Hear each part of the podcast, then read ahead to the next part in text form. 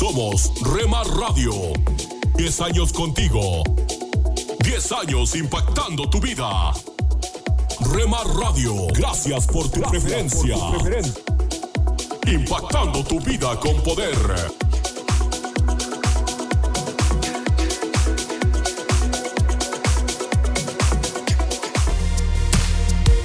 Me encontró y me dio perdón.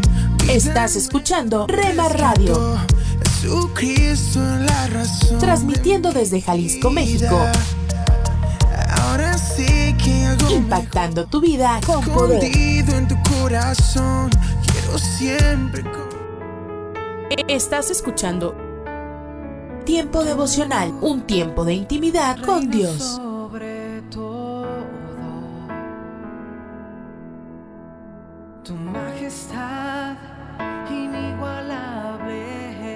Escucha de lunes a viernes a partir de las 6 a.m. Tiempo devocional, un tiempo de intimidad con Dios. Si no te gusta lavarte las manos, no estudies para ser médico o enfermero. Tienes que lavarte mucho las manos. La limpieza es un procedimiento de rutina para las personas en la profesión médica. No creo que ninguno de nosotros quiera ser operado por un médico que no se ha lavado las manos en todo el día. ¿Correcto? Una persona querida por nosotros fue sometida a una cirugía de corazón importante hace unos años y sobrevivió. Lo que no sobrevivió fue a la infección por estafilococos que contrajo en el hospital. Es evitar ese tipo de cosas lo que está en la agenda insistente de un hospital. Y se trata de que quienes hacen las curaciones y te cuidan realmente estén limpios antes de tocarte. Si son portadores de una infección, pueden hacer mucho daño. Hoy quiero tener una palabra contigo acerca del tema el imperativo de la limpieza. No son solo los médicos y las enfermeras quienes tienen que estar limpios para realizar su trabajo. Es un requisito que Dios hace a todos aquellos a quien Él va a usar para hacer su obra en la tierra, desde enseñar una clase hasta trabajar en el ministerio y criar una familia a su manera. Por ejemplo, escucha las palabras inflexibles del Señor en Isaías capítulo 52, versículo 11 en el Antiguo Testamento, nuestra palabra para hoy de la palabra de Dios. Apartaos, apartaos, salid de allí, nada inmundo toquéis, salid de en medio de ella, purificaos vosotros que lleváis las vasijas del Señor. Escucha, cuando estás haciendo algo por Dios, estás tocando lo sagrado, ya sea que te des cuenta o no. Y es mejor que no estés manejando lo santo con manos sucias, con una mente sucia, con un motivo sucio o con una actitud sucia. Dios dice, deshazte de esa basura infecciosa. Estás llevando las vasijas de Dios Todopoderoso. Nadie que le esté sirviendo al Santo, Santo, Santo Dios debería atreverse a hacerlo sin lavarse regularmente, sabiendo que cada día nos contaminamos un poco. Cuando se trata de cosas sagradas día tras día, francamente es fácil pero mortal volverse casual al respecto, y especialmente acerca del pecado que estás permitiendo que entre en tu vida. Estás yendo lentamente a la deriva pero el juicio es mayor para aquellos que saben lo que tú conoces, quienes traen infecciones al hospital espiritual donde Él está tratando de sanar vidas. En 2 Timoteo capítulo 2 versículos 20 y 21, Pablo nos dejó muy claro lo que Dios estaba buscando cuando decide a quién va a usar para grandes cosas. Él describió una casa con vasos de oro y plata, que se usan para cosas especiales, y con vasos de madera y barro que se usan para cosas comunes. Él concluye diciendo, Si alguien se mantiene limpio, llegará a ser un vaso noble, santificado, útil para el Señor y preparado para toda buena obra. Dios no está impresionado con nuestras habilidades o nuestro gran currículum, nuestras conexiones, nuestra educación, nuestras credenciales. A Él no le importa tu dinero en efectivo. A Él no le importa tu carisma. Todo lo que le importa es tu carácter.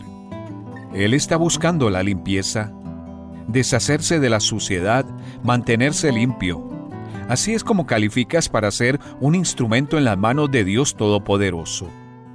Tal vez has dejado que tus manos, tu mente, tu espíritu se ensucien. Te has vuelto descuidado con el pecado porque Cristo pagó con su muerte.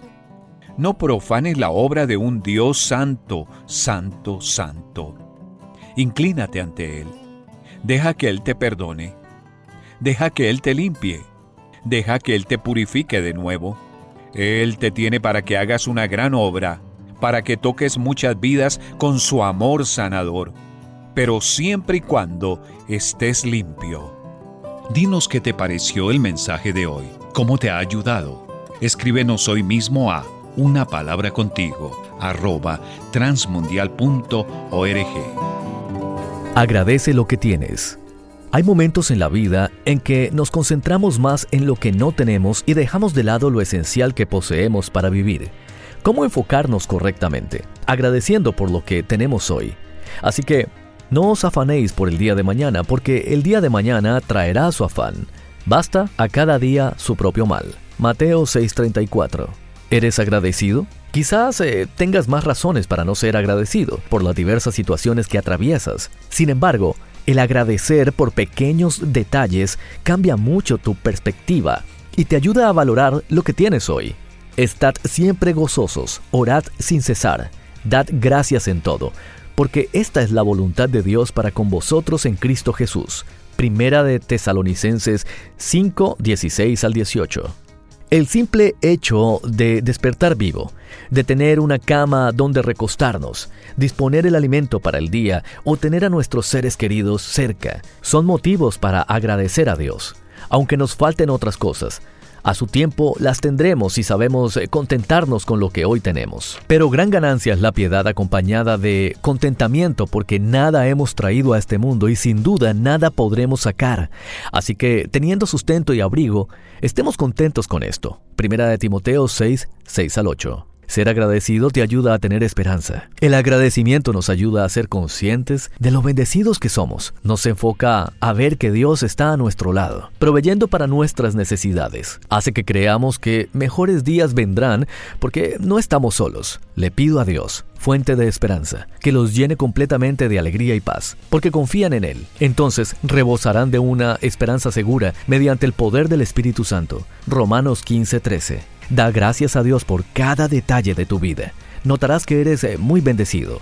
Y así como hasta hoy el Señor ha suplido tus necesidades, lo seguirá haciendo.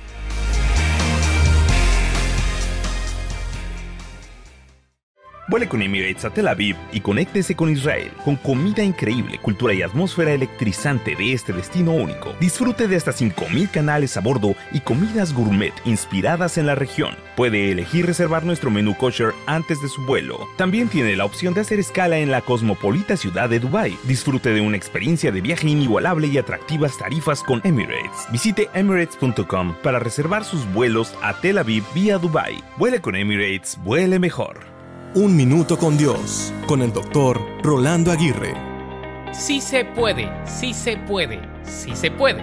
Son las porras que escuchamos en los estadios, en las peleas, en las competencias, en los muchos certámenes y demás. La expresión sí se puede es una expresión de ánimo en medio de cualquier lucha. Sí se puede encapsula el apoyo, las ganas, el emprendimiento, la confianza, el desafío y el aliento.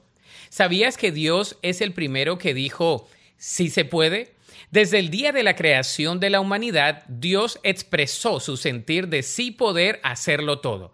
Aun cuando la humanidad se apartó de él, su ánimo, apoyo y respaldo nunca se apartaron de su amada creación. Es más, aunque por muchas generaciones trataron una y otra vez el seguirle, él buscó la manera de poder restablecer lo que se había roto y perdido. Él dijo, sí se puede, y envió a su Hijo a morir por cada uno de nosotros. ¿Crees no poder o continuar hacia adelante? ¿Crees no poder con algún problema, enfermedad, relación o con tu vida misma? En Cristo sí se puede. Él puede hacer lo que nosotros no podemos hacer. La Biblia dice en Juan 1.3, Dios creó todas las cosas por medio de Él y nada fue creado sin Él. Para escuchar episodios anteriores, visita unminutocondios.org. Esto es la palabra para ti hoy.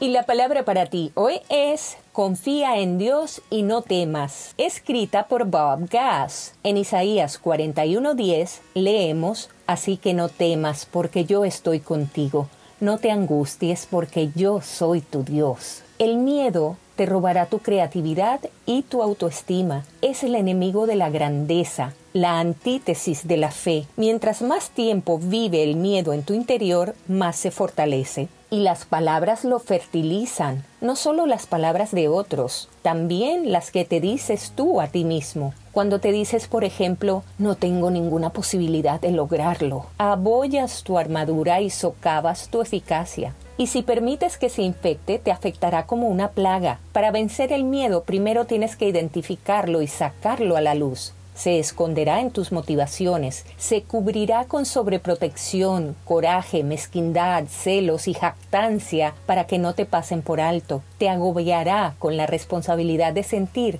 que tienes que velar por ti, protegerte y defenderte. Entonces, ¿qué debes hacer cuando sientes miedo? Solo hay una manera de proceder. Enfrenta esos miedos, los de adentro y los de afuera. Hay una promesa de la palabra de Dios que es tan cierta hoy día como lo fue la primera vez que la hizo. Así que no temas porque yo estoy contigo. No te angusties porque yo soy tu Dios. Te fortaleceré y te ayudaré. Te sostendré con mi diestra victoriosa. En la Biblia el término diestra habla de la disposición y el poder de Dios para obrar en tu favor. Dos capítulos más adelante, en Isaías, Dios le dijo al mismo pueblo, no temas que yo te he redimido, te he llamado por tu nombre, tú eres mío. Isaías 43.1. Y lo que es de Dios, puedes estar seguro que Él lo cuida. Solo una voz inspira tu vida, inspira tu vida una voz de los cielos, con el pastor Juan Carlos Mayorga. Bienvenidos. Pero si nuestro Evangelio está aún encubierto, entre los que se pierden está encubierto, en los cuales el Dios de este siglo cegó el entendimiento de los incrédulos, para que no les resplandezca la luz del Evangelio de la gloria de Cristo el cual es la imagen de Dios. Segunda los Corintios 4, 3, 4. La incredulidad lo faculta para ser endemoniado. He aquí el estado de ceguera en que el diablo tiene a los incrédulos. Las personas son incapaces de acercarse a Jesús de Nazaret a menos que se abran sus ojos espirituales. Si el diablo ha cegado y atado a varones y mujeres, ¿cómo ser capaces de lograr que se salven? Aquí es donde usted, mi amigo y amiga, y yo entramos en escena. Quitarle al hombre fuerte lo que posee tiene que ver con la liberación de aquellos a quienes el diablo ha cegado y mantenido atados. Es ahí donde entra la intervención de Dios en respuesta a nuestra oración este es un grado de guerra espiritual de los incrédulos y por los incrédulos. Es Satanás quien provoca y fomenta la rebeldía o desobediencia al Evangelio y quien conserva a los incrédulos en oscuridad y muerte espirituales. De modo que el encargo de Cristo a Pablo es lógico para que abra sus ojos, para que se conviertan de las tinieblas a la luz y de la potestad de Satanás a Dios para que reciban por la fe que es en mí perdón de pecados. En cuanto a la manera que los demonios dañan a los santos, ellos combaten la mente para lograr penetrar en sus vidas, mientras que el diablo ciega a los inconversos apartándolos de la luz del Evangelio. Por esta razón, mi amable oyente, Para repeler a la influencia diabólica debe cada uno tener precaución con lo que lee y con el tipo de programas, blogs, historias, publicaciones, aún películas, videojuegos y videos que ve. Y a menos que proceda con sumo cuidado, la influencia diabólica puede irse volviendo en una pasión, obsesión, costumbre maligna y de no cortar con eso es factible que suceda después de todo la incursión de los demonios en sus vidas. Ahora, como cristianos, objetar al respecto indicaría la carencia de un alto concepto de la escritura ya que este estado de cautividad, esclavismo, incluso control parcial de Satanás es bíblico. Lo cierto también es que el estado de demonización potencial de los incrédulos es una realidad. Urge orar. Digamos juntos creyendo, Padre Celestial, úngenos con tu Santo Espíritu para que seamos capaces de hablar con los que están en tinieblas y que caminan como si estuvieran ciegos, para que tú les abras los ojos a través nuestro y así se den cuenta de todo lo malo que hacen y comiencen a obedecerte. Dejando de obedecer a Satanás, te obedezcan y crean en Cristo y en ti, Abba, que les perdonará sus pecados Así serán parte de tu santo pueblo, en el nombre de Jesucristo. La voz de los cielos, escúchanos, será de bendición para tu vida. De bendición para tu vida. Somos Remar Radio. 10 años contigo. 10 años impactando tu vida. Remar Radio, gracias por tu preferencia impactando tu vida con poder.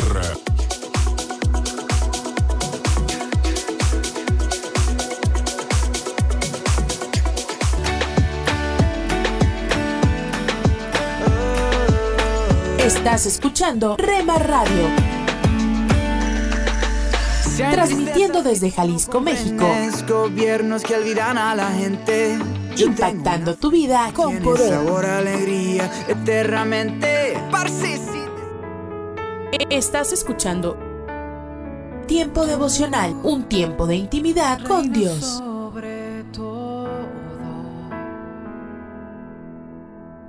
Tu majestad inigualable. Escucha de lunes a viernes a partir de las 6 a.m. Tiempo devocional, un tiempo de intimidad con Dios. Presentamos La Buena Semilla, una reflexión para cada día del año. La buena semilla para hoy se encuentra en segunda a los Corintios 4:18. No mirando nosotros las cosas que se ven, sino las que no se ven, pues las cosas que se ven son temporales, pero las que no se ven son eternas. Y en el Salmo 95 versículos 7 y 8. Si oyereis hoy su voz, la voz de Dios, no endurezcáis vuestro corazón.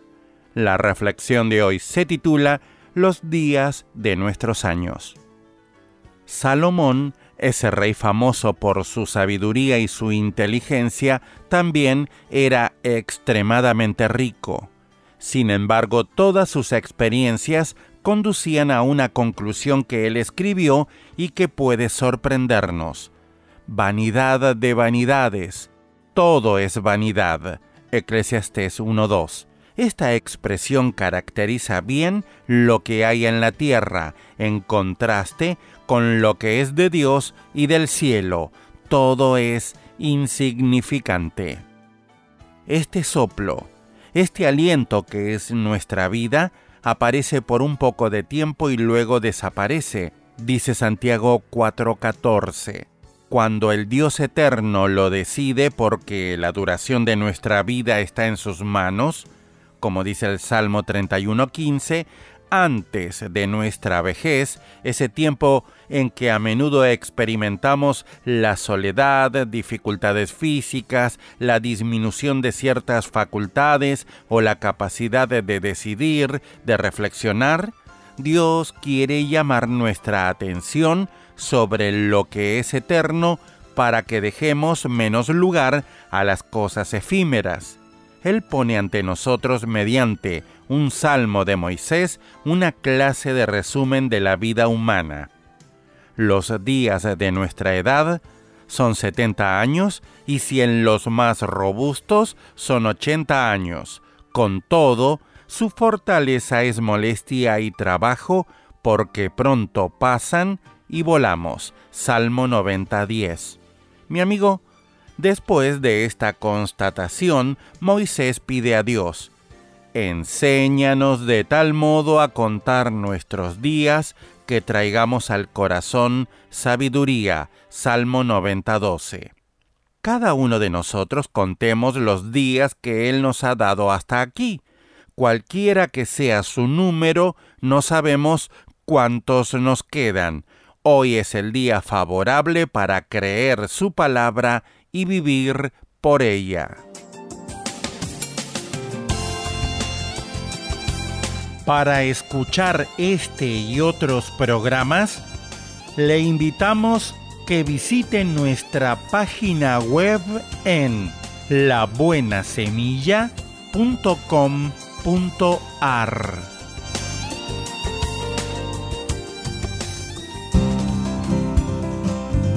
Pan dulce para la vida. Reflexiones con Carmen Reynoso.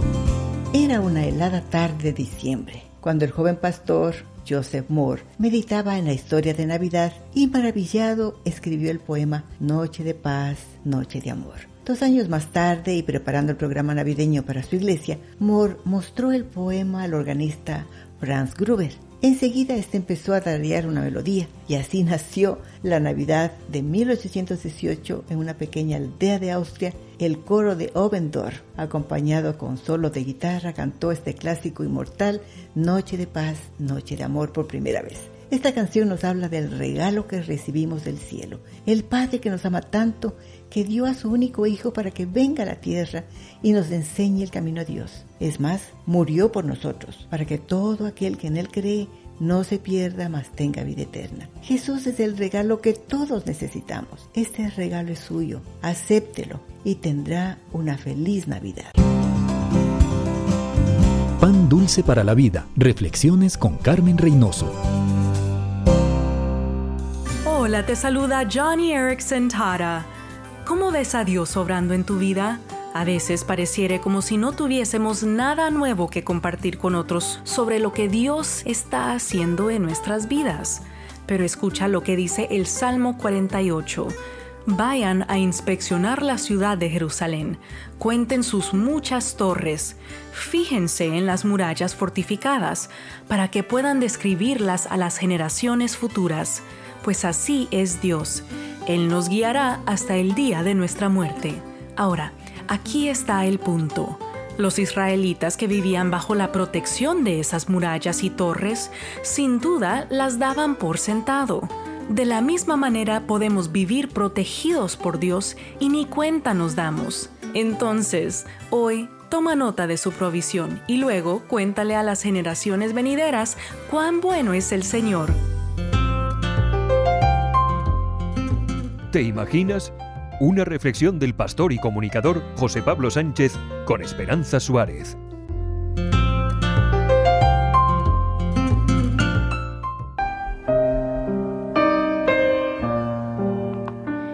Este solo tenía un año cuando su madre falleció en Indonesia. Su padre se casó con otra mujer para que cuidara a sus seis hijos. Aunque el padre de Esti la quería profundamente, su madrastra la maltrataba.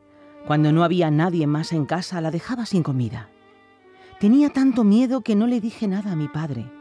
Recuerdo que una vez mi cuerpo entero se estremecía de hambre, narra Esti con lágrimas en los ojos, incapaz de terminar la frase. Tras acabar el instituto, Esti fue a vivir con su hermano mayor para buscar trabajo. Le sorprendió mucho ver cómo había cambiado su hermano de ser un jugador y un bebedor empedernido a ser una persona buena y responsable, gracias a un encuentro con Jesús.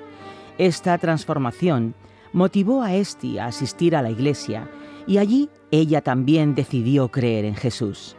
Poco después de entregar mi vida a Jesucristo, volví a quedarme con mi padre y practicaba mi fe cristiana, pero en secreto. Le decía que los domingos iba a un ensayo musical cuando en realidad iba a la iglesia, recuerda Esti.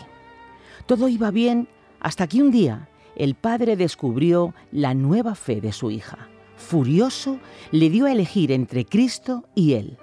Esti eligió a Jesús y su padre la echó de casa. Aunque la familia y los amigos cercanos de Esti la insultaban y escupían por ser cristiana, ella decidió responder con bondad y visitaba a su padre regularmente. Quería que mi respuesta fuera un reflejo de Cristo, con la esperanza de que aceptarían mi decisión, comenta Esti. Pero la tortura emocional empeoró. Su padre intentó convencerla atrayéndola con regalos, con oro y con poderes místicos como clérigo islámico y como poderoso chamán de la localidad, tenía la habilidad de maldecir a la gente con enfermedades o crear de la nada objetos de valor.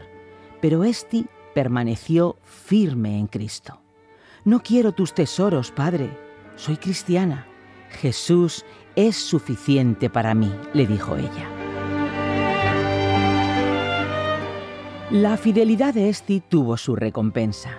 Su gozo se completó cuando su padre finalmente aceptó también a Jesús.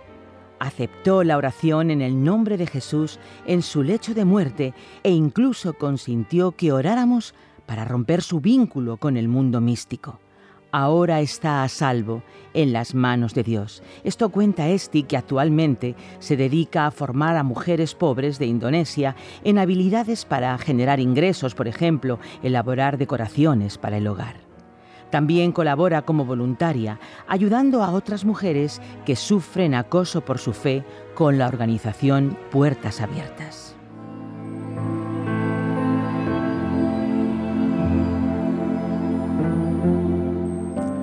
¿Te imaginas ser la cenicienta de verdad torturada, acosada y despreciada por tu madrastra?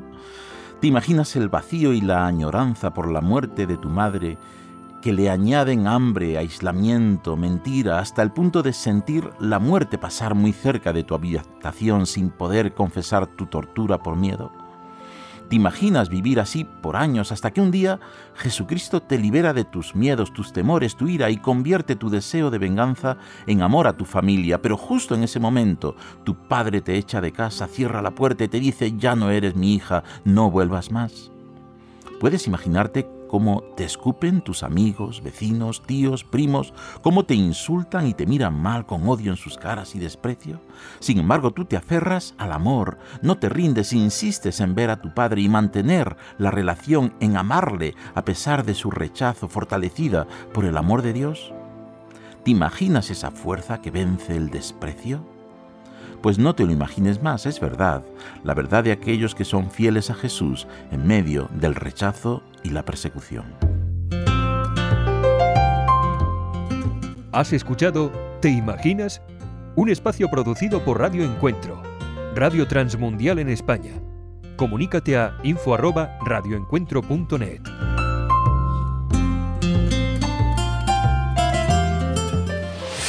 Hola lectores de la Biblia. Bienvenidos a la sinopsis de la Biblia.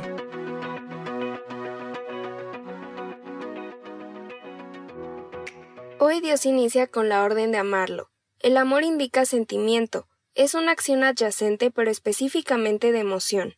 ¿Cómo se ordena un sentimiento? Es imposible amar completamente a algo o a alguien que no conocemos y solo podemos conocer a lo que le prestamos atención.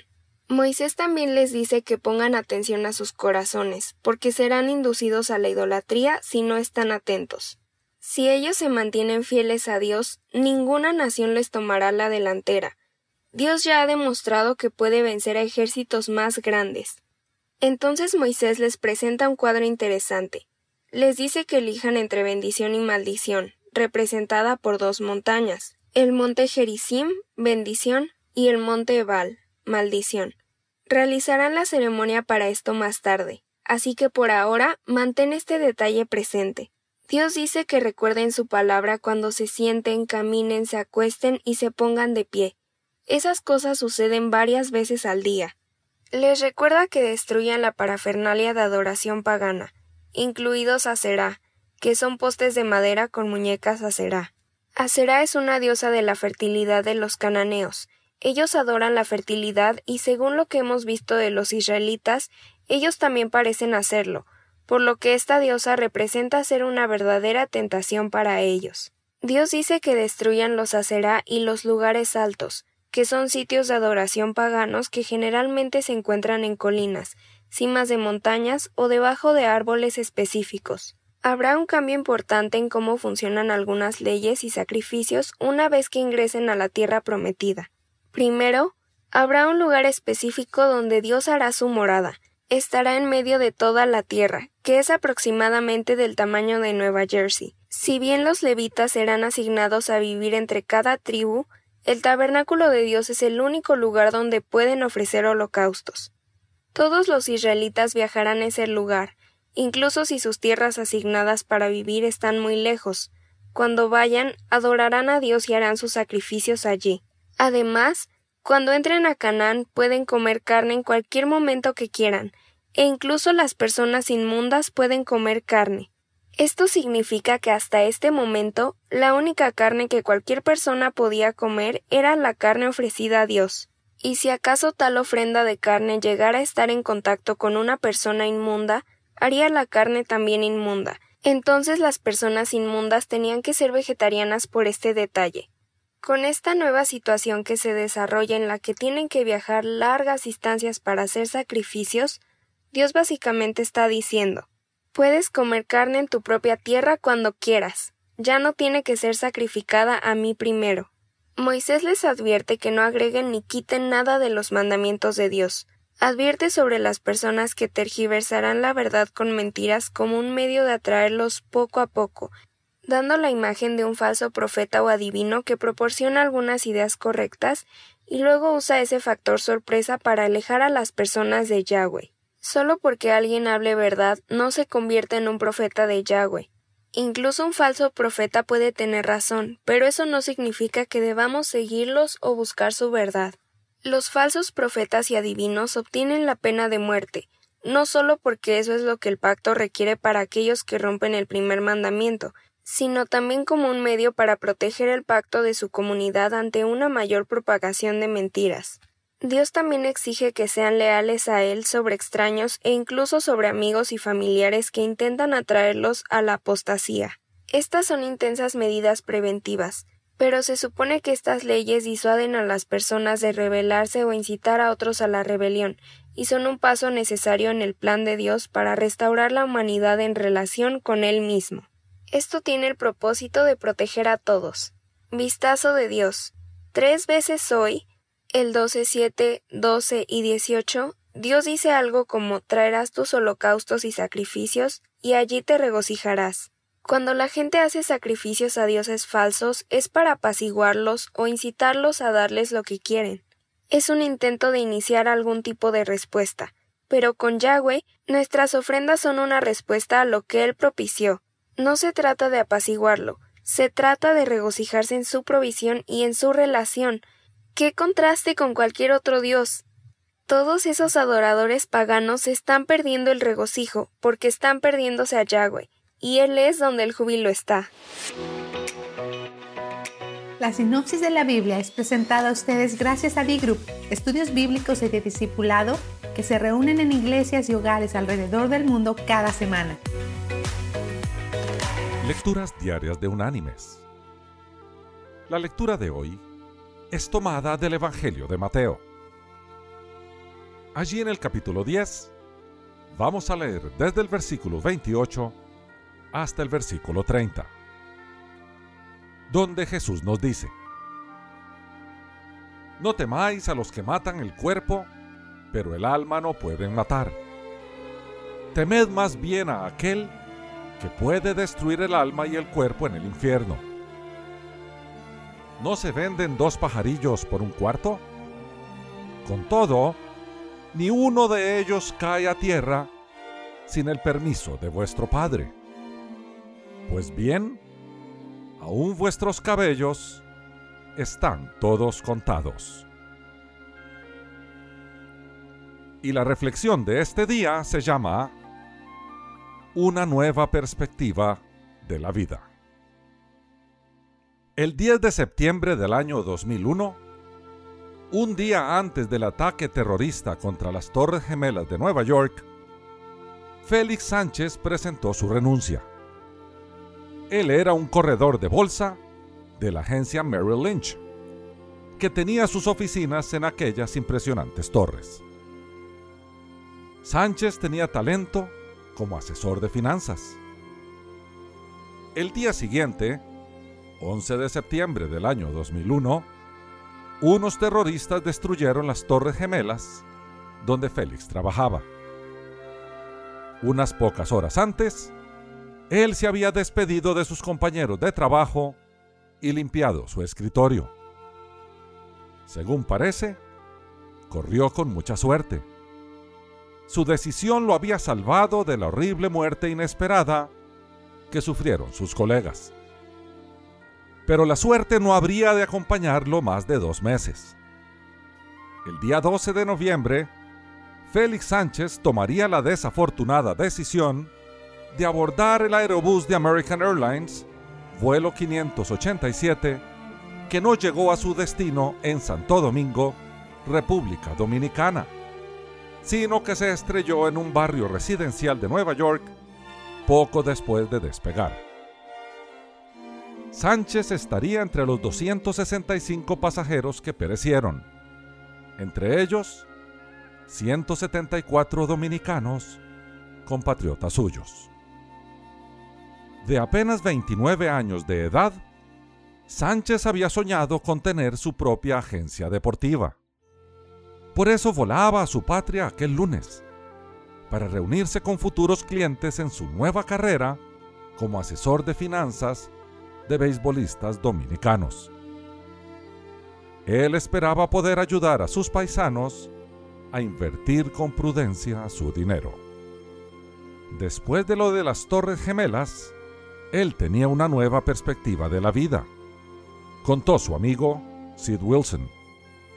La última vez que nos vimos, él estaba muy entusiasmado. No lo puedo creer.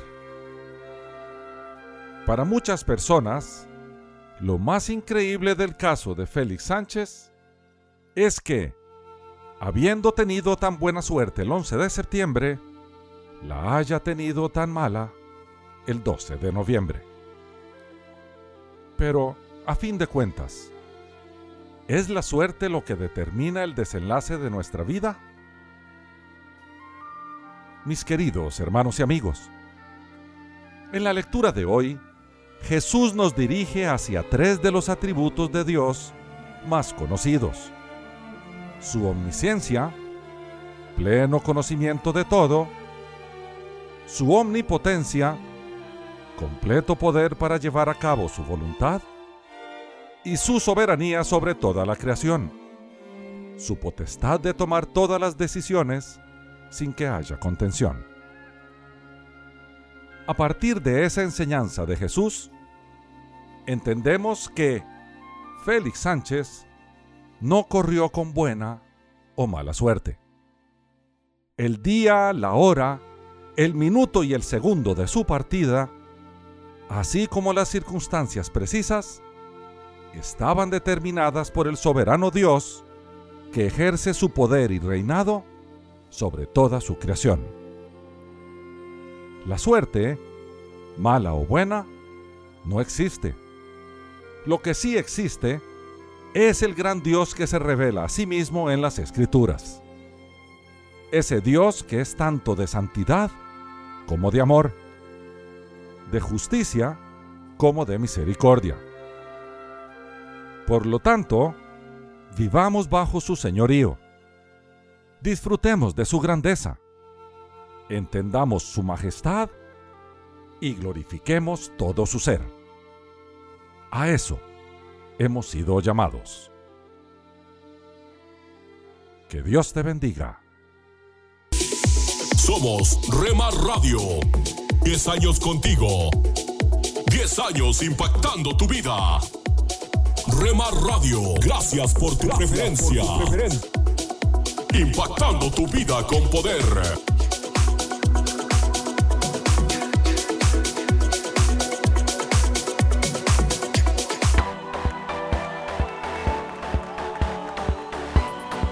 Estás escuchando Rema Radio. Mis pecados perdonó Jesús. Transmitiendo desde Jalisco, México. Su amor habló por mí en la cruz.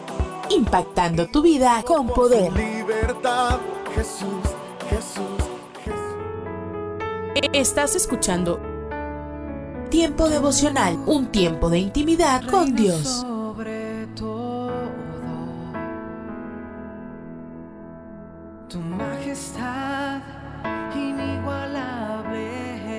Escucha de lunes a viernes a partir de las 6 a.m. Tiempo devocional, un tiempo de intimidad con Dios. En las nubes de la incertidumbre, el dolor y el desaliento, surge un rayo de esperanza en la voz internacional de la radio de Guillermo Villanueva.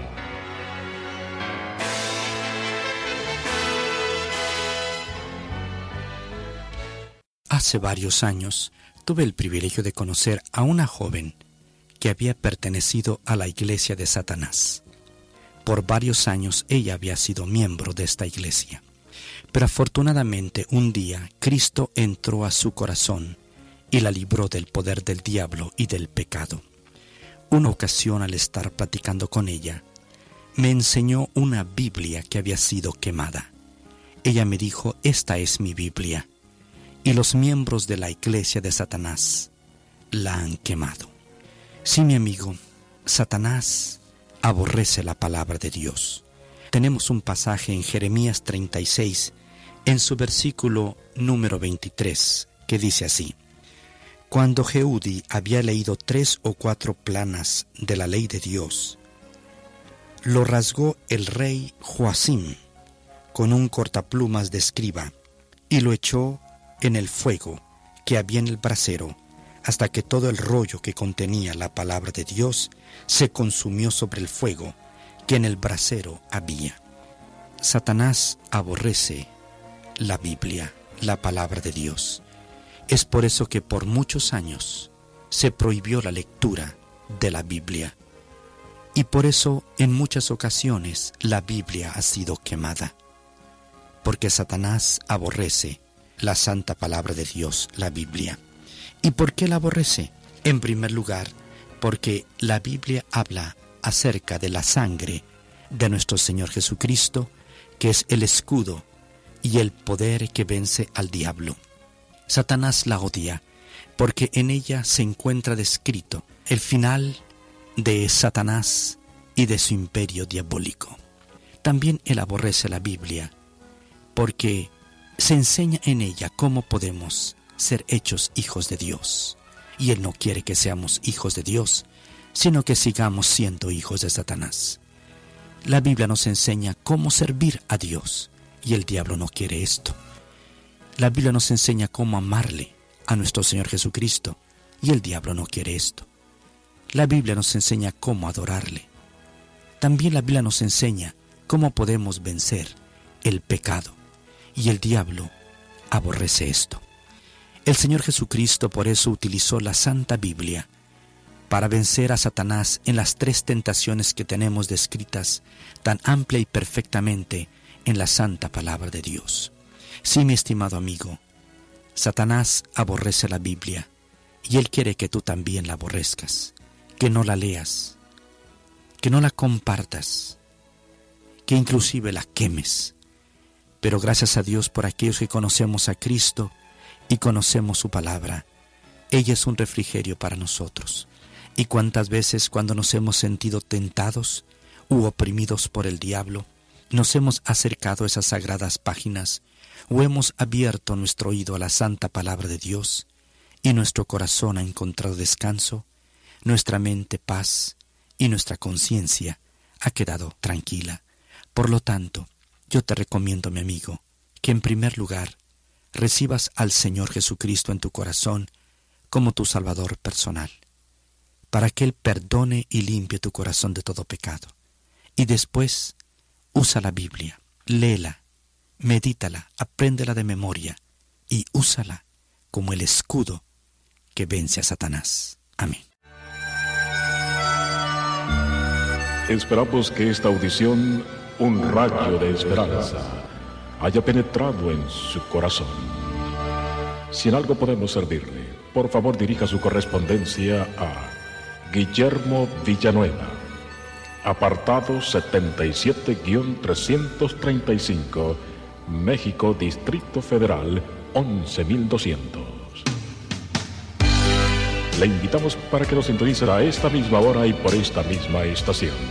Muchas gracias por la amabilidad de su atención.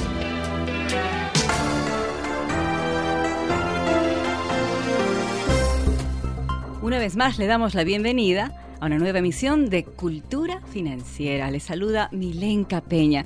Estamos en esta ocasión con el doctor Andrés Panasiuk en vivo y directo en los estudios, listo para responder a una de las muchas preguntas que nos llegan. Y hacemos esto de vez en cuando, ¿no es cierto, Andrés? Claro que sí, y me encanta. Es una de las cosas que más me gusta hacer en el trabajo de Cultura Financiera. Sentarnos y contestar este tipo de preguntas. Y nos llegan de todos los lugares eh, de Latinoamérica, de España, de los Estados Unidos, a través de nuestro sitio de internet. Sí, culturafinanciera.org. Anímese, venga, visítenos y déjenos su pregunta si usted quiere. Se la contestamos personalmente primero y después vemos si la podemos usar a nivel continental. Ese es el caso de la que tenemos a continuación. Dice, mi esposo quiere que compremos una segunda casa para alquilarla y así tener un ingreso extra, pero yo creo que es un riesgo que no deberíamos tomar. ¿Quién tiene la razón? Ah, bueno, eso hay que mirar los números, ¿no es cierto? Claro. Yo creo que es una muy buena oportunidad. El, si uno tiene el dinero, el comprar una propiedad para poder rentarla. Generalmente la renta se paga, so, paga la casa, ¿no? Es cierto. Lo que uno tiene que hacer es hacer un par de cálculos. En primer lugar,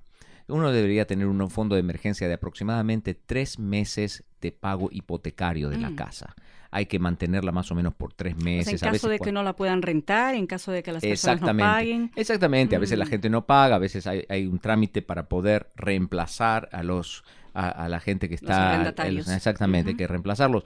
Toma meses, ¿no? Claro. Y entonces ese es el tipo de cosas que hacen un agujero en el presupuesto familiar. Es entonces hay que ella. tener un fondito de emergencia para este negocio. Esto es un negocio, ya no es una casa, no es la casa familiar, es un negocio y para ese negocio hay que tener un fondo de emergencia de aproximadamente tres meses de operaciones. Número dos, la renta tiene que ser de aproximadamente el 115% del valor de la hipoteca. Oh, Entonces, más arriba de lo que cuesta. Exactamente. ¿Para qué? Para que uno pueda pagar la hipoteca y además tener algo de dinero extra para poder arreglar la casa, para poder resolver ciertas cosas, para poder pagar algunos impuestos o alguna otra cosa que se necesita hacer.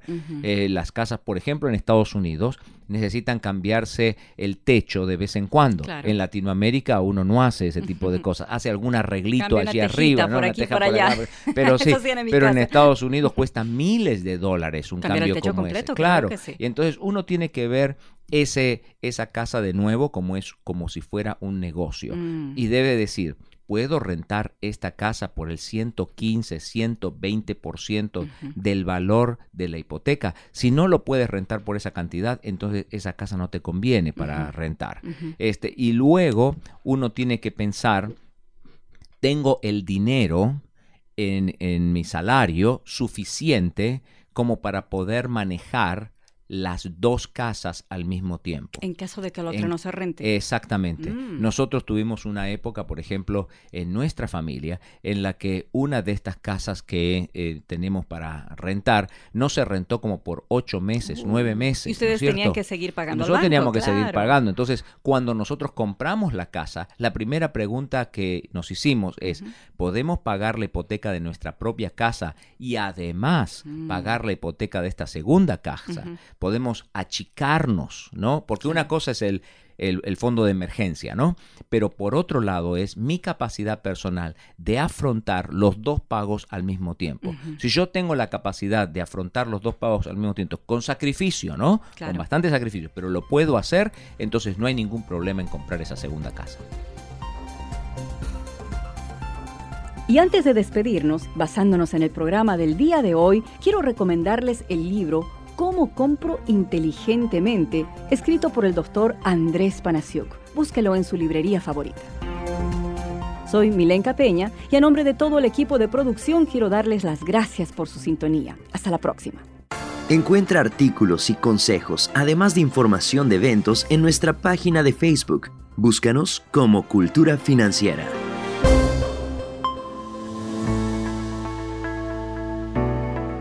Momentos para recibir ánimo y renovación con pautas para vivir. No es como empieza lo que cuenta, sino más bien cómo termina. Rara vez el individuo que comienza la carrera con una explosión de velocidad rompe la cinta y gana. Esto es lo que Jesús tenía en mente cuando dijo, Nadie que mire atrás después de poner la mano en el arado es apto para el reino de Dios. Usted no puede conducir su auto mirando al espejo retrovisor.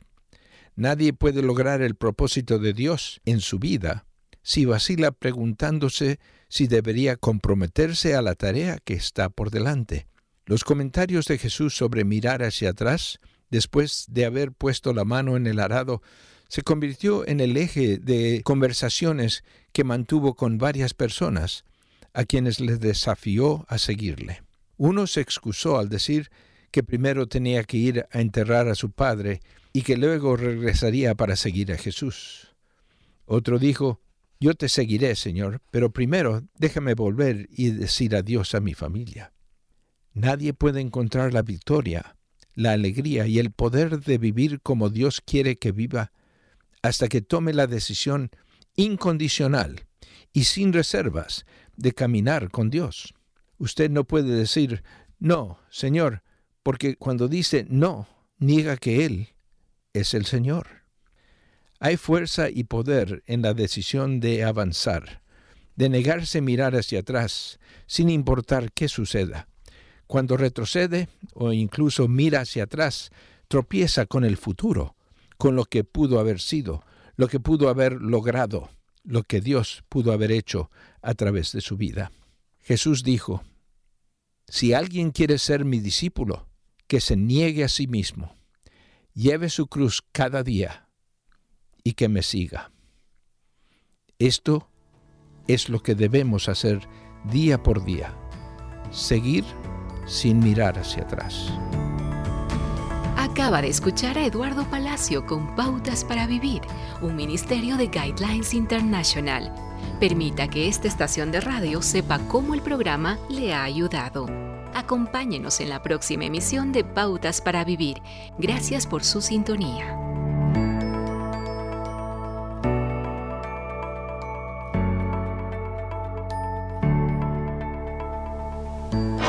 Un mensaje a la conciencia. Un momento de reflexión en la vida diaria. Escúchelo hoy en la voz de Carlos Rey. En este mensaje tratamos el siguiente caso de una mujer que descargó su conciencia de manera anónima a nuestro sitio conciencia.net, autorizándonos a que la citáramos. Tengo 27 años de casada. Hace 10 años mi esposo me fue infiel y yo lo perdoné. Parecía ya un buen cristiano y buen padre y esposo hasta que cometió de nuevo otra infidelidad. Ahora mis dos hijos adolescentes y yo lo despedimos de la casa y él se fue sin pedir ninguna disculpa. ¿Qué me aconseja? No tengo ni cara para asistir a la iglesia, ya que lo hacía desde hace muchos años junto a él.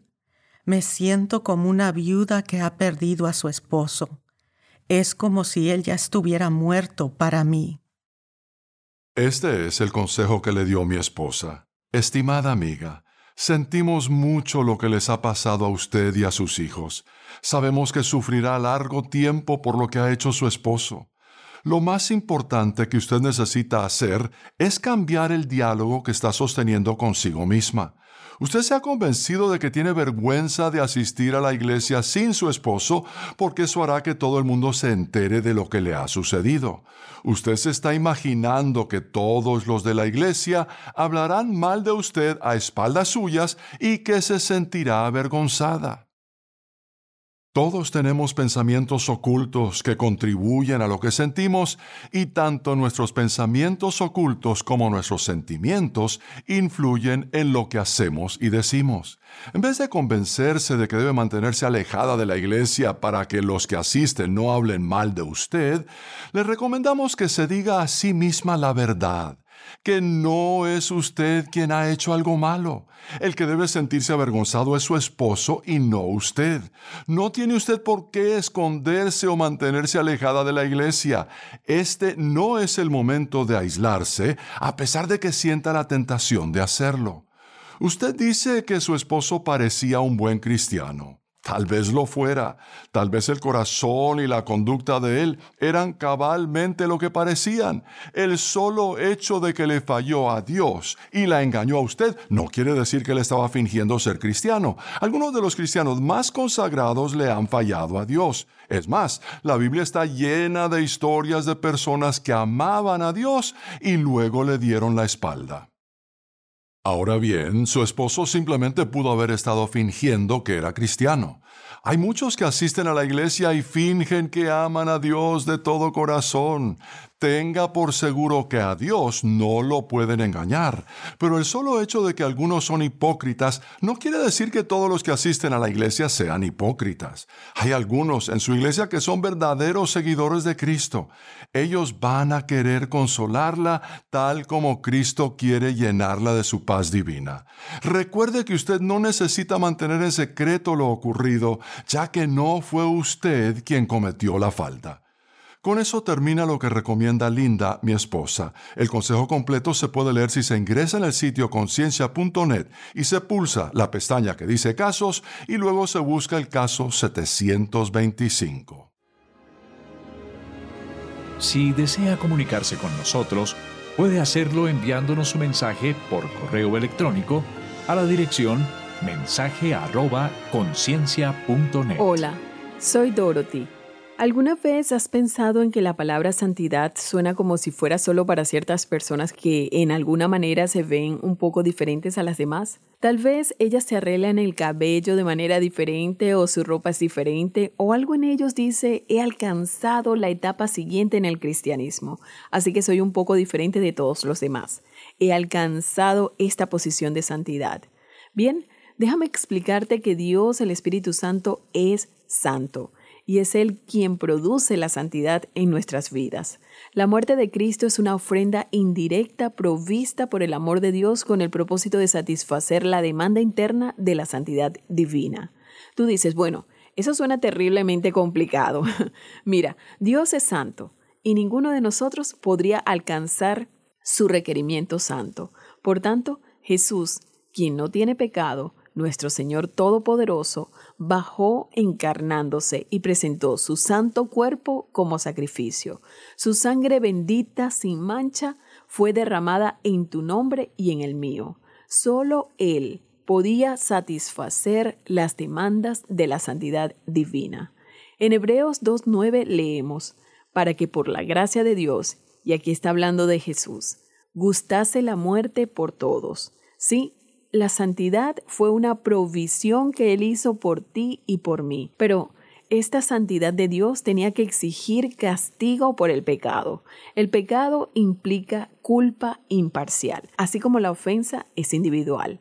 Por tanto, para que Dios pueda demostrar su favor a los culpables como tú y yo, la expiación de Jesús exigía que Él tuviera que soportar el castigo del pecado por la humanidad. Jesús se hizo maldito cuando fue crucificado, pero alabado sea Dios, Él no fue crucificado porque era maldito. Jesús fue el Cordero de Dios que quita el pecado del mundo. Él fue enviado por el amor del Padre, siendo su imagen exacta como el Hijo de Dios encarnado. Jesús fue el Cordero de Dios que sufrió y se convirtió en el sacrificio perfecto y único, quien en nombre nuestro pudo eliminar el obstáculo que impedía que Dios pudiera perdonarnos. La santidad es vital. Si no tuviéramos un Dios santo, ¿cómo podríamos esperar que nuestro pecado pudiera ser quitado? Porque en Romanos 1.4 leemos que Jesús fue declarado Hijo de Dios con poder según el Espíritu de Santidad por la resurrección de entre los muertos. Me gusta el hecho de que si amamos a Dios, el Espíritu Santo es el que produce esta santidad dentro de ti y de mí. En Lucas 11:13 leemos, Pues si vosotros, siendo malos, sabéis dar buenas dádivas a vuestros hijos, cuánto más vuestro Padre Celestial dará el Espíritu Santo a los que se lo pidan. Señor, perdónanos límpianos y llénanos nuevamente con tu espíritu. ¿Entiendes que es su santidad la que nos está llenando? Por tanto, es incorrecto mirar a otro cristiano y señalar sus errores, señalar las faltas en su vida. Señalamos y no sabemos lo que estamos haciendo. Estamos invalidando la obra que Jesucristo ha hecho por ellos, porque Dios, el Espíritu Santo, quien es la santidad misma, los llenará. En cambio, debemos acercarnos con amor y permanecer fortalecidos y orando por ellos, para que podamos ver en unos y otros la obra de santidad de Dios por su Espíritu. Hay un pequeño himno que dice, Nuestro bendito Redentor antes de exhalar su tierno último adiós, un guía, un consolador dejó, con nosotros en el cual podamos habitar. El vino dulce influencia a compartir huésped amable y entusiasta, mientras un sumiso corazón él pueda hallar, en donde él descansar. Observa, el espíritu humilde es aquel que dice, Señor, no soy yo quien lo puede lograr, no es mi santidad, sino la tuya. No puedo, pero tú sí. Ven a mi vida con tu espíritu y que esa santidad sea vista y sentida en mí. Y el himno continúa diciendo, y esa su suave voz que oímos, suave cual aliento sin par, que examina cada pensamiento al arribar, cada temor y habla del cielo. Que así sea tu vida y la mía. En el nombre de Jesús. Amén. Somos Rema Radio. Diez años contigo. Diez años impactando tu vida. Rema Radio, gracias por tu preferencia. Impactando tu vida con poder.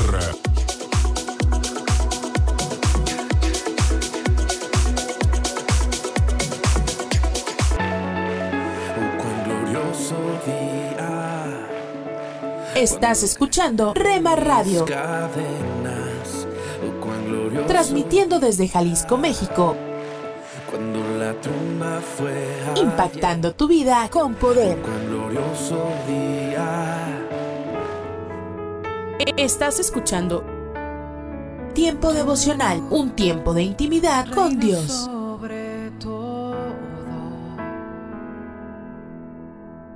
Tu majestad inigualable. Escucha de lunes a viernes a partir de las 6 a.m. Tiempo devocional, un tiempo de intimidad con Dios. Se cuenta que en cierta ocasión un hombre molesto, muy molesto, visitó la oficina de un abogado y bueno, su malestar tenía que ver con que había leído en el periódico local una nota en la cual alguien lo criticaba duramente. ¿Piensa usted que tengo que demandar al autor de este escrito? le preguntó el hombre. Con mucha calma, el abogado le respondió, yo no le daría tanta importancia al asunto. La mitad de la gente que leyó el periódico no leyó el artículo. La mitad de los que lo leyeron no lo entendieron. Y la mitad de los que lo entendieron no lo creyeron. Y la mitad de los, de los que lo creyeron no le dieron importancia. Título para hoy, eh, ¿qué hacemos con la crítica? Proverbios 16, 28. El hombre perverso levanta contienda y el chismoso aparta los mejores amigos. Proverbios 16, 28. ¿Cómo actuamos ante la crítica? La crítica llega, a veces de, personas impensadas, pero siempre están ahí. Estamos expuestos constantemente a la crítica. Si uno quiere, como dice una frase, no ser criticado, no haga nada. Bueno, pero vamos a esto. Primer aspecto, no darle demasiada importancia. Muchas veces la crítica es como trampa para que caigamos en ella y bueno, nos afecte.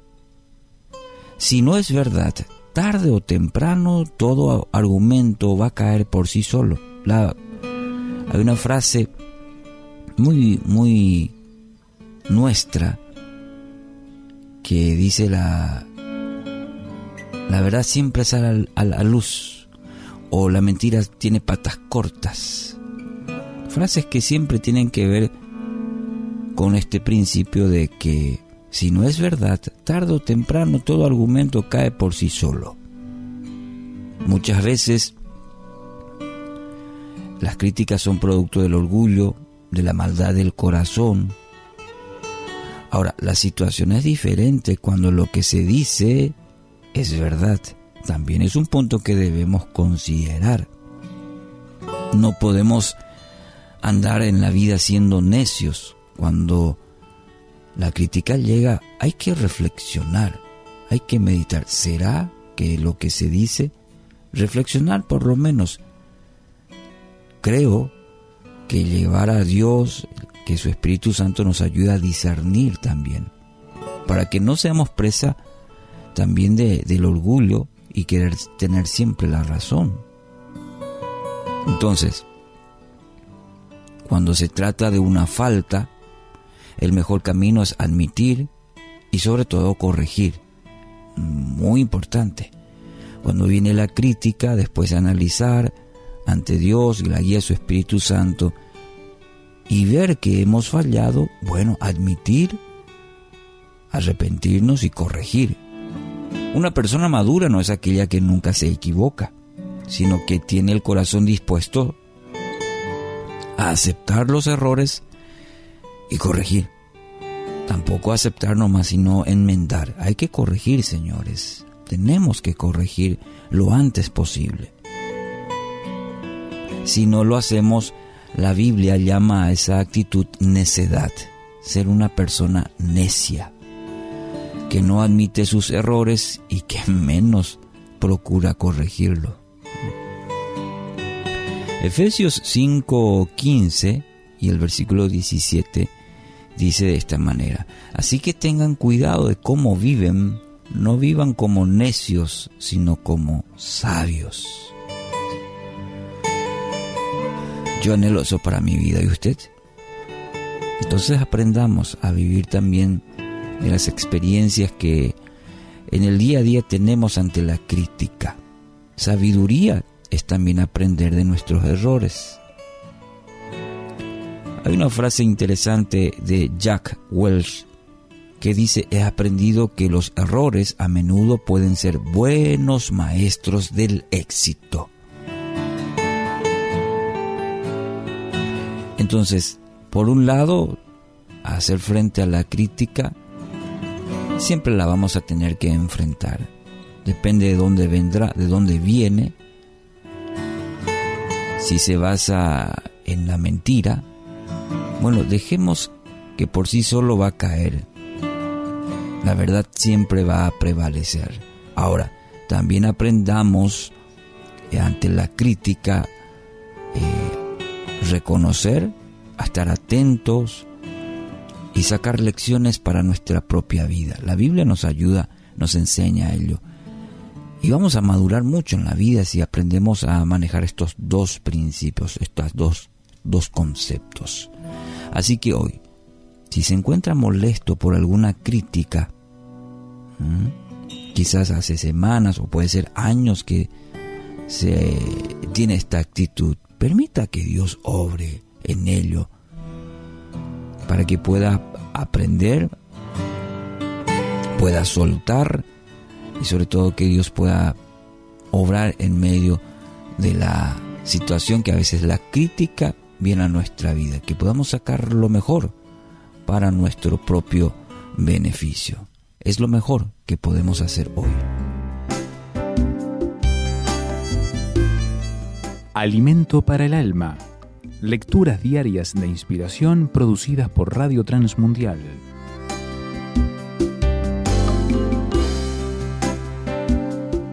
La batalla de la fe. Muchos han definido la naturaleza fundamental del cristianismo como una lucha en la que todos los discípulos participamos y de la que no hay salida posible hasta el final. Desde el momento en que comenzó su vida cristiana por la fe en Jesucristo, comenzó una pelea por su vida y no se debe pensar que sea fácil. Aquí la palabra pelea no significa que deba combatir, sino más bien competir. El término no está sacado del lenguaje bélico, sino de la competición atlética. La buena batalla así aludida es la fe cristiana y la carrera relacionada con ella. El discípulo debe correr bien esta carrera. Nuestra batalla no es ordinaria, es una lucha espiritual, una lucha por llevar una vida cristiana digna en medio de las peligrosas presiones y de las fuerzas contrarias una batalla en la que demuestro ser hijo de Dios en un mundo de engaños, en la que no sigo las fantasías con las que las personas se dejan engañar. El creyente no debe permitirse a sí mismo pensar de manera equivocada acerca de lo que está sucediendo en el mundo, sino que adopta el punto de vista de Dios. Algunos piensan que el cristianismo es una religión pasiva, que prefiere esperar hasta que Dios actúe. Pero nuestra fe es activa y obedecemos a Dios con valor y hacemos lo que sabemos que es correcto. Si realmente queremos salir victoriosos en esta lucha que hoy día libramos, debemos aferrarnos más a Dios. Pongamos nuestra mirada en Cristo y despojémonos de todo lo que nos estorba en la carrera. A la batalla con el escudo de la fe. Meditación escrita por Sigifredo Zabalza, Venezuela.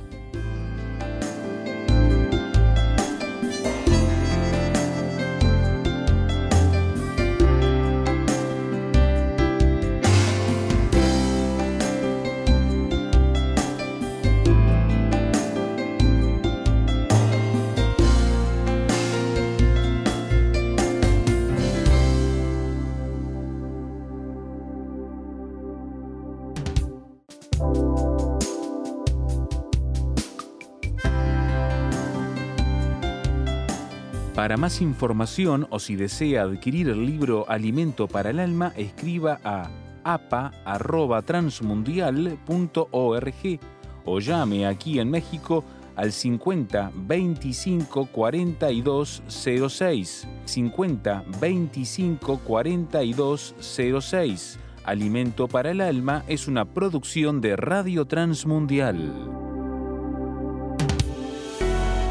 Es durante nuestros momentos más oscuros que debemos enfocarnos para ver la luz, dijo el filósofo Aristóteles. Los malos momentos que nos tocan vivir no deben imposibilitar ver lo que es realmente importante. Estoy totalmente convencido que a nadie le gusta pasar por malos momentos o por pruebas ni por enfermedad, ¿cierto? Nadie lo busca, vienen solos. Así que hay que enfocar esta frase y coincidiremos en que no es posible sustraerse de pasar por dificultades, por lo tanto es muy saludable también entender que enfrentarlos es parte de nuestro vivir. En las Sagradas Escrituras encontramos el relato de los primeros cristianos que no la tenían para nada fácil para mantener y vivir su fe, su credo. Y eso que vivían en una comunidad con un enfoque espiritual muy bueno, pues todos creían en el mismo Dios pero la persecución por su fe en Jesús fue prácticamente inmediata. Fueron amenazados por las autoridades religiosas de su época. Pero ante las amenazas, mucho más allá de esconderse, los hermanos compartieron sus experiencias y se pusieron a orar, a recordar quién es Dios, su fidelidad, su soberanía, y le entregaron la situación confiando en su poder. De ninguna manera se dejaron intimidar por el enemigo, al contrario, se fortalecieron en el Señor y unánimes en oración clamaron para que Dios les dé fortaleza y valor para seguir predicando el Evangelio. En otras palabras, pidieron no perder el enfoque correcto.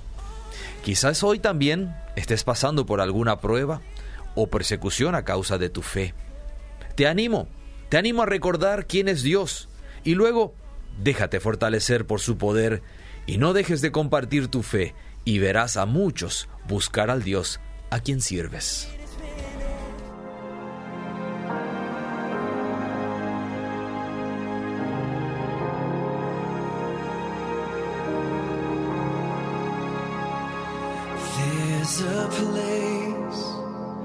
Mercy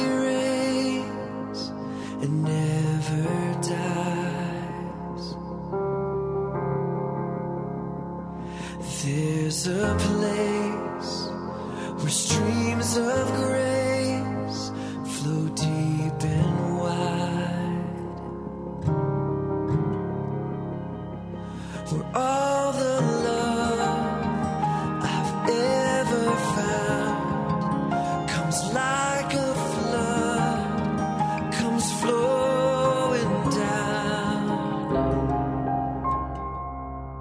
¿Cómo puedes desarrollar conciencia de la realidad del mundo espiritual? ¿Te está llamando Dios a ponerte alguna parte de la armadura que describe Pablo?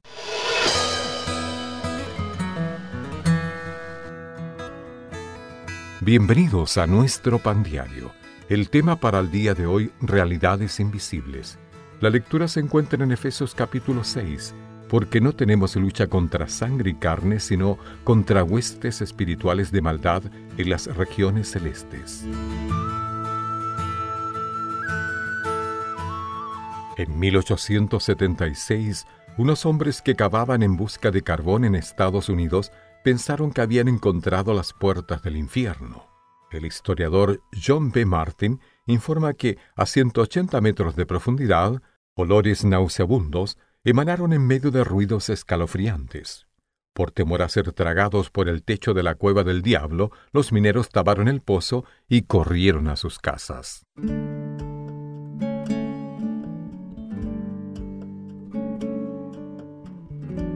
Por supuesto, aquellos mineros estaban equivocados y años más tarde volvieron a cavar y encontraron que el lugar era rico en gas natural. Siento un poco de celos ante la equivocación de esos hombres, ya que vivieron conscientes del mundo espiritual del que yo a veces me olvido. Me resulta fácil vivir como si lo sobrenatural o lo natural raras veces se intersectaran y olvido que no tenemos lucha contra sangre y carne, sino contra huestes espirituales de maldad de las regiones celestes. Cuando vemos que el mal triunfa en nuestro mundo, no debemos ceder ni luchar con nuestra fuerza, sino resistir el mal colocándonos toda la armadura de Dios. Estudiar las escrituras, congregarnos con otros creyentes y tomar decisiones pensando en los demás nos ayudará a estar firmes contra las acechanzas del diablo y el Espíritu Santo nos equipará. Señor, revísteme de tu poder para andar y servir. Para tener acceso a más información y otros recursos espirituales, visítenos en www.nuestropandiario.org.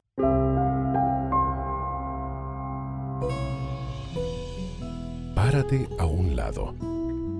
Observa el paisaje a tu alrededor. Alza la vista a conceptos eternos. Recuerda que lo esencial es lo invisible a los ojos.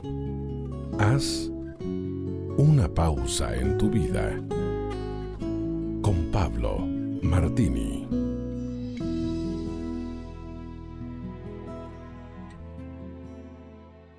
Alguien escribió, las oportunidades son como los amaneceres. Si esperas demasiado, te las pierdes.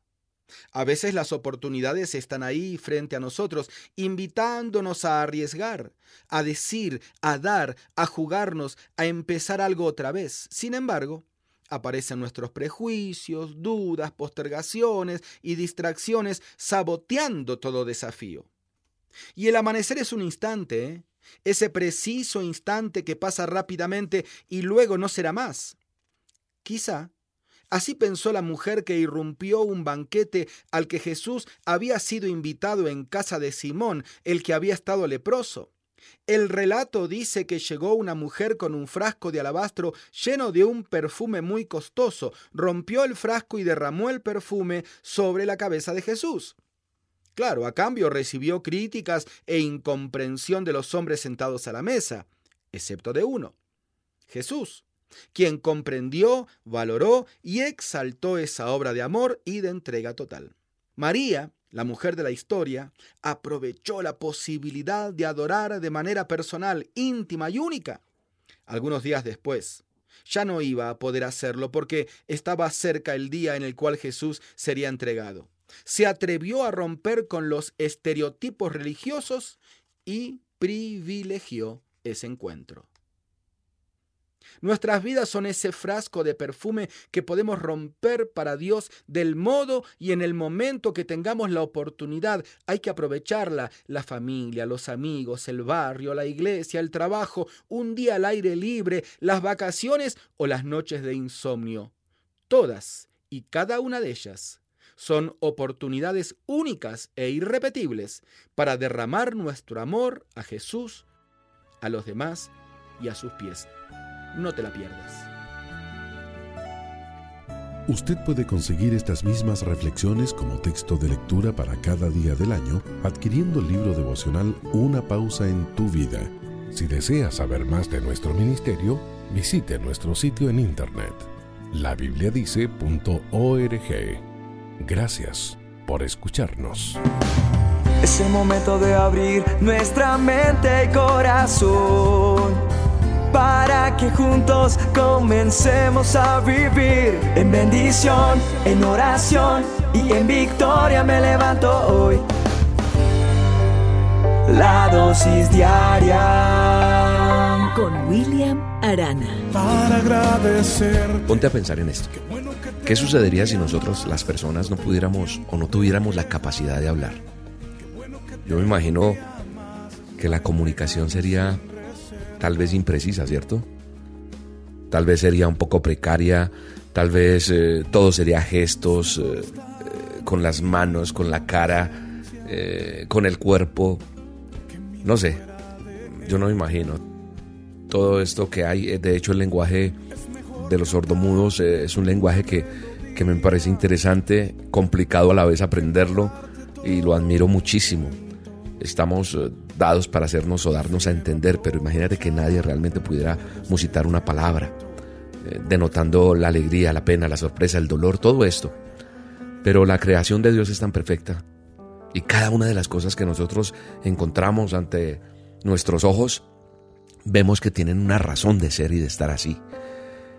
Entonces Dios nos dio ese don, ese instrumento, el don de la palabra, el poder hablar es una capacidad que solamente viene de nuestro Padre eterno, porque desde el principio Él, Él se manifestó a sus hijos con la palabra. Por la palabra de Él fueron creadas las cosas. A través de la palabra Él habló con Adán, con Abraham, con Moisés, pasó por muchos profetas, según veo yo en el manual de instrucciones en la Biblia, veo como Él habló con sus, con sus hijos, con sus profetas, con sus discípulos. El Señor Jesucristo lo hizo. Entonces Él se hizo escuchar con su voz a su pueblo y hablaron al pueblo a través de la palabra. Cada uno de nosotros posee también eso, el don de hablar. Y nosotros podemos ponerlo al servicio de Dios si queremos, o al servicio de nuestro trabajo a nivel profesional. Nosotros podemos llegar a decir cosas tan inteligentes, pero también corremos el riesgo de decir cosas que destruyan, que dañen a través de nuestras palabras. Es por eso la razón de esta dosis.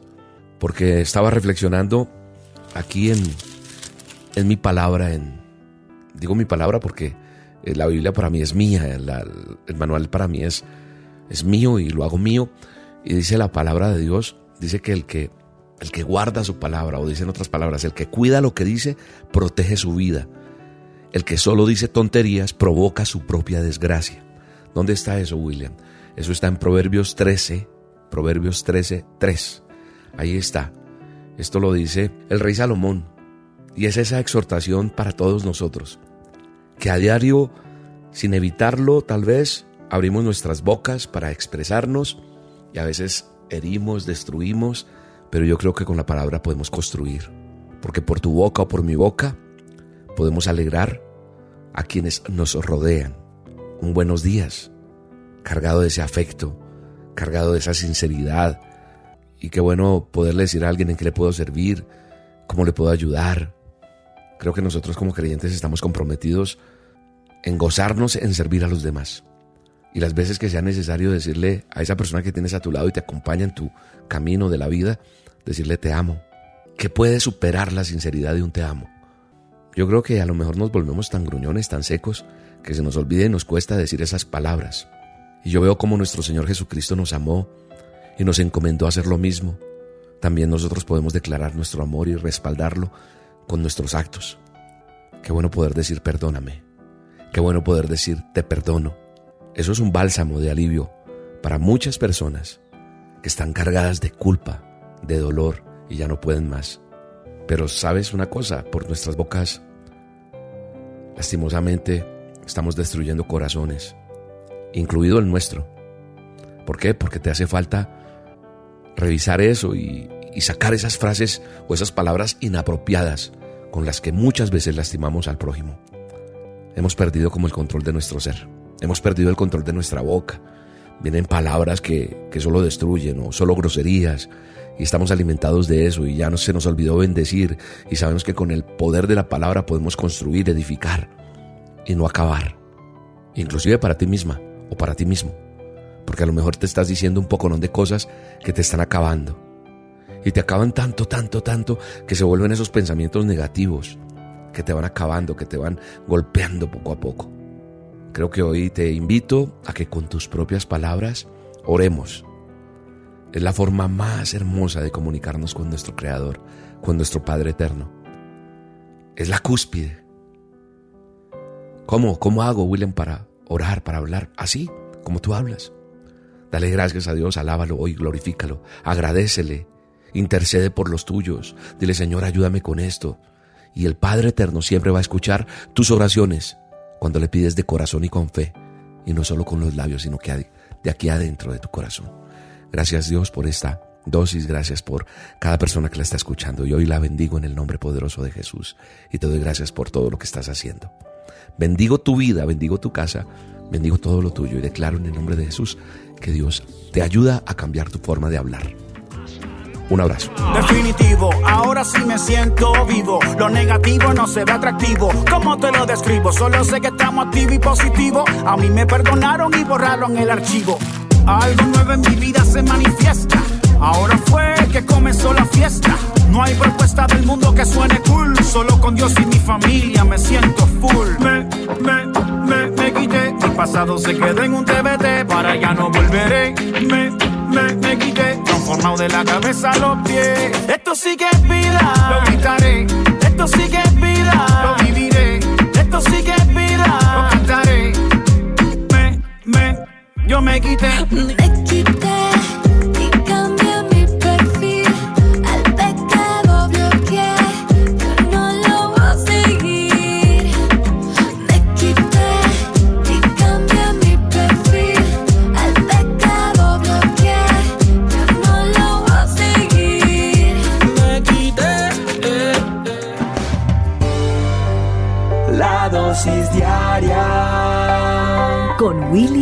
Arana. Somos Remar Radio. 10 años contigo. 10 años impactando tu vida. Remar Radio, gracias por tu preferencia. Impactando tu vida con poder.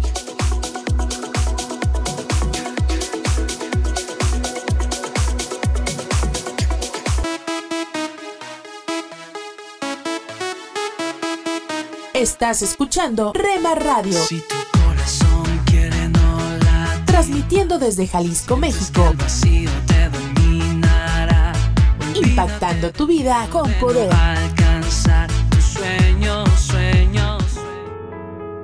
Estás escuchando Tiempo devocional, un tiempo de intimidad con Dios.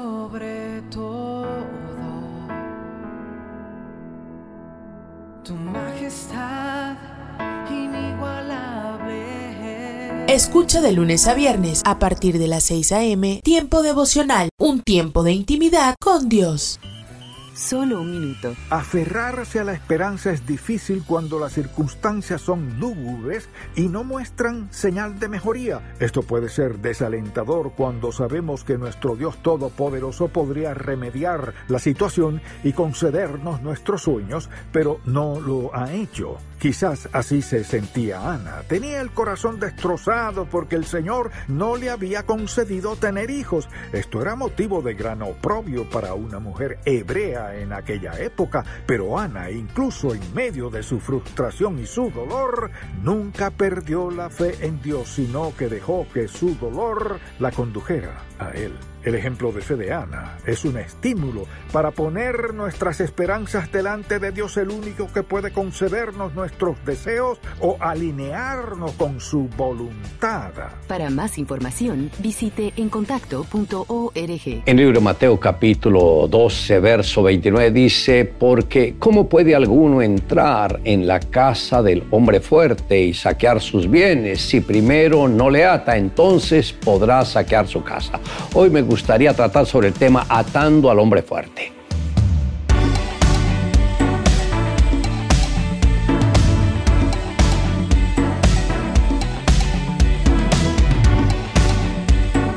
Este fue un principio instaurado por el mismo Señor Jesucristo. Satanás sabe que aquel que conoce estos principios espirituales y los usa, lo va a vencer.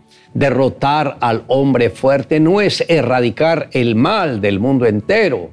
Eso lo hará el Señor en el día que Él preestableció para ello, sino que atar al hombre fuerte es quitar la influencia del mal de su vida, de su familia, de su casa, de sus negocios, aún de su ciudad y de su nación a medida que usted conquista un terreno, va echando el mal, sacándolo para que no le toque ni le destruya. El mal continuará hasta que Cristo venga por segunda vez a la tierra, pero usted estará conquistando áreas donde el enemigo ya no podrá entrar a fastidiarle. Desde el momento en que el adversario engañó y sedujo a la primera pareja en el huerto del Edén, se ha sentido el dueño de este mundo y que puede gobernarlo como a él mejor le parezca. Pero Dios no nos mandó a enfrentar un enemigo que nos derrote, sino a uno que el mismo Señor ya venció a través de su muerte y resurrección. Así como David al vencer al gigante Goliat le cortó la cabeza con su espada mostrándola públicamente, así también el Señor Jesús exhibió en la cruz el acta de los decretos que había contra nosotros y ahí quedaron canceladas. La cruz es nuestra gloria a través de Cristo y al mismo tiempo es el oprobio para el enemigo. Cuando Jesús vino a este mundo, el adversario le ofreció todos los reinos de la tierra si solamente Jesús se postraba y lo adoraba, porque a él le habían sido entregados y él le daría todo eso a Jesús. La respuesta del Señor fue, vete de mí, Satanás, porque escrito está, al Señor tu Dios adorarás y a Él solo servirás. Esto está en Lucas capítulo 4, verso 8. Jesús venció la tentación y luego en la cruz, a través de su muerte, aniquiló todo el poder de Satanás, por lo cual después de resucitar, dijo a sus discípulos, Toda potestad me ha sido entregada. Por tanto, id y haced discípulos a todas las naciones. Esto está en Mateo capítulo 28, versos 18 y 19. El Señor no nos ha dejado desprotegidos frente a Satanás y a esos poderes demoníacos porque Él los destruyó a todos ellos en la cruz del Calvario. Cuenta una simpática fábula que un ateo paseaba por un hermoso bosque. Asombrado por tanta belleza, pensó qué maravillas han surgido como resultado de la evolución. No había transcurrido mucho tiempo cuando escuchó un ruido. Era un enorme oso que corría hacia él. Sin perder el tiempo, el ateo corrió a todo pulmón, pero pronto se dio cuenta que no podría escapar del oso a menos que ocurriera un milagro. Cuando el ateo sintió las zarpas del oso sobre su espalda, gritó, ¡ay Dios mío, por favor, ayúdame! Al instante el oso quedó como petrificado y una luz muy brillante inundó el bosque. Entonces escuchó una voz que decía desde el cielo, durante todos estos años has negado mi existencia. ¿Cómo puedes esperar que te ayude ahora? ¿O es que te has convertido en cristiano? Sería muy hipócrita de mi parte, respondió el ateo, convertirme ahora solo por el interés de salvarme del oso. Pero quizás podrías hacer otro milagro. ¿Qué tal si conviertes al oso en cristiano? Apenas el ateo hizo este pedido, la luz brillante desapareció. Entonces el oso puso al ateo en el suelo, lo sujetó con su pata derecha, junto a sus dos zarpas e inclinando su cabeza dijo en tono muy piadoso, Te doy gracias Dios por este alimento que pones delante de mí. Oración contestada. Tarde o temprano se verá obligado en doblegar su orgullo y admitir la soberanía del Creador. Pero, ¿qué necesidad hay esperar el momento de crisis o peligro para buscar la bendición de Dios? Le invito a que me acompañe en la siguiente oración. Amado Dios, gracias porque al ofrendar tu vida en la cruz del Calvario rompiste todas las ataduras y maldiciones que el enemigo había puesto en nuestras vidas cuando no te conocíamos. Ahora, Señor, gracias porque sabemos que no estamos solos en esta vida, sino que el Espíritu Santo mora dentro de nosotros. Te amamos Dios en Cristo Jesús. Amén.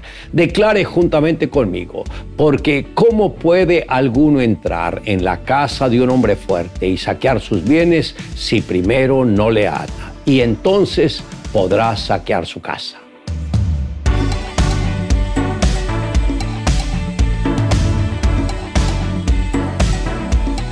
Estos son los proverbios de Salomón, hijo de David.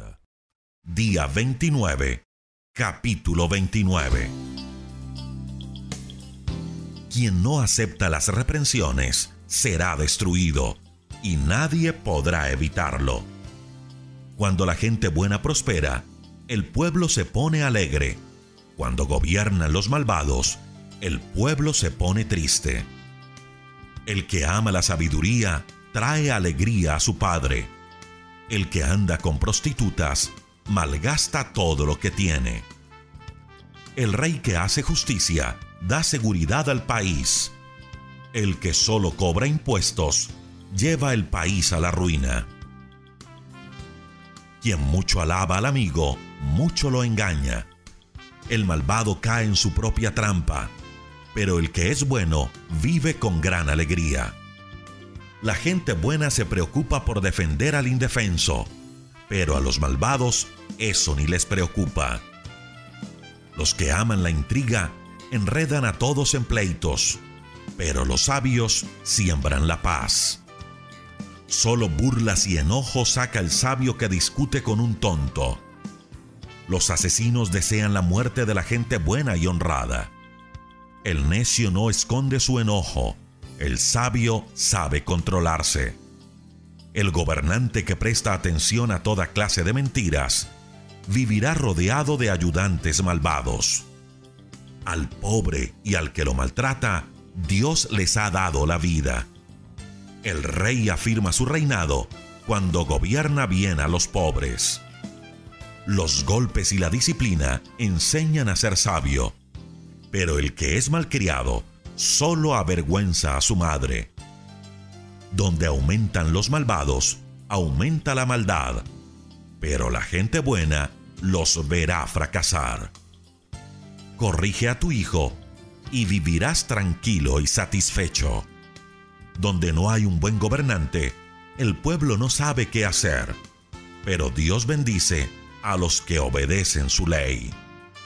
Cuando el esclavo es necio, no bastan las palabras, solo con golpes obedece.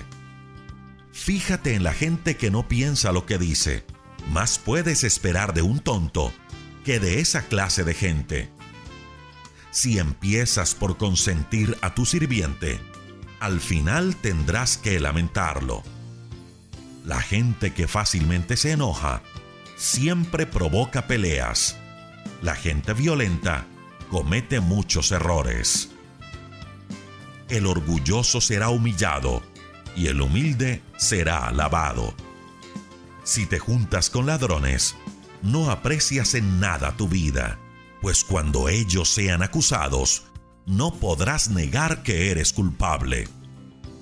Si tienes miedo de la gente, tú mismo te tiendes una trampa, pero si confías en Dios, estarás fuera de peligro. No busques la amistad del gobernante para que Él te haga justicia. Mejor confía en Dios, pues Él es justo con todos. Ni el hombre justo soporta al malvado, ni el malvado soporta al hombre justo.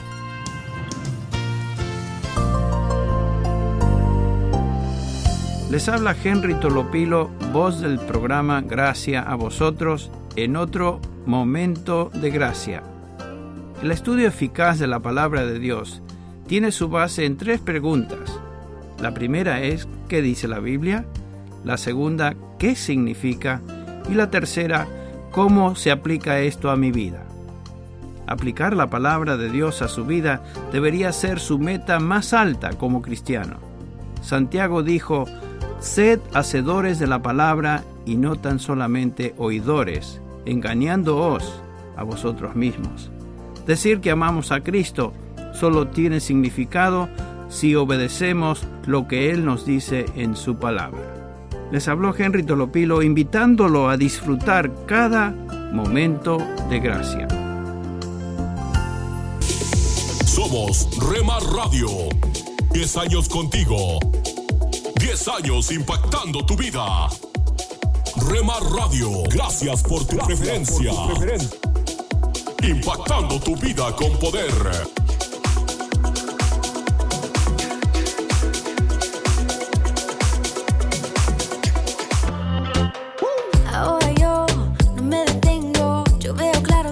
Estás escuchando Rema Radio. Guiando, Transmitiendo desde Jalisco, México. siento hasta los huesos. Amo la forma en que me Impactando tu vida con Me poder. das de tu vida para que viva.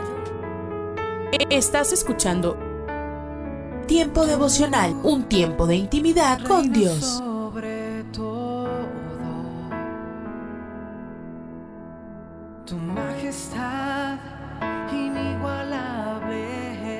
Escucha de lunes a viernes a partir de las 6 a.m. Tiempo devocional, un tiempo de intimidad con Dios. Somos Remar Radio. 10 años contigo. 10 años impactando tu vida. Remar Radio, gracias por tu preferencia. Impactando tu vida con poder.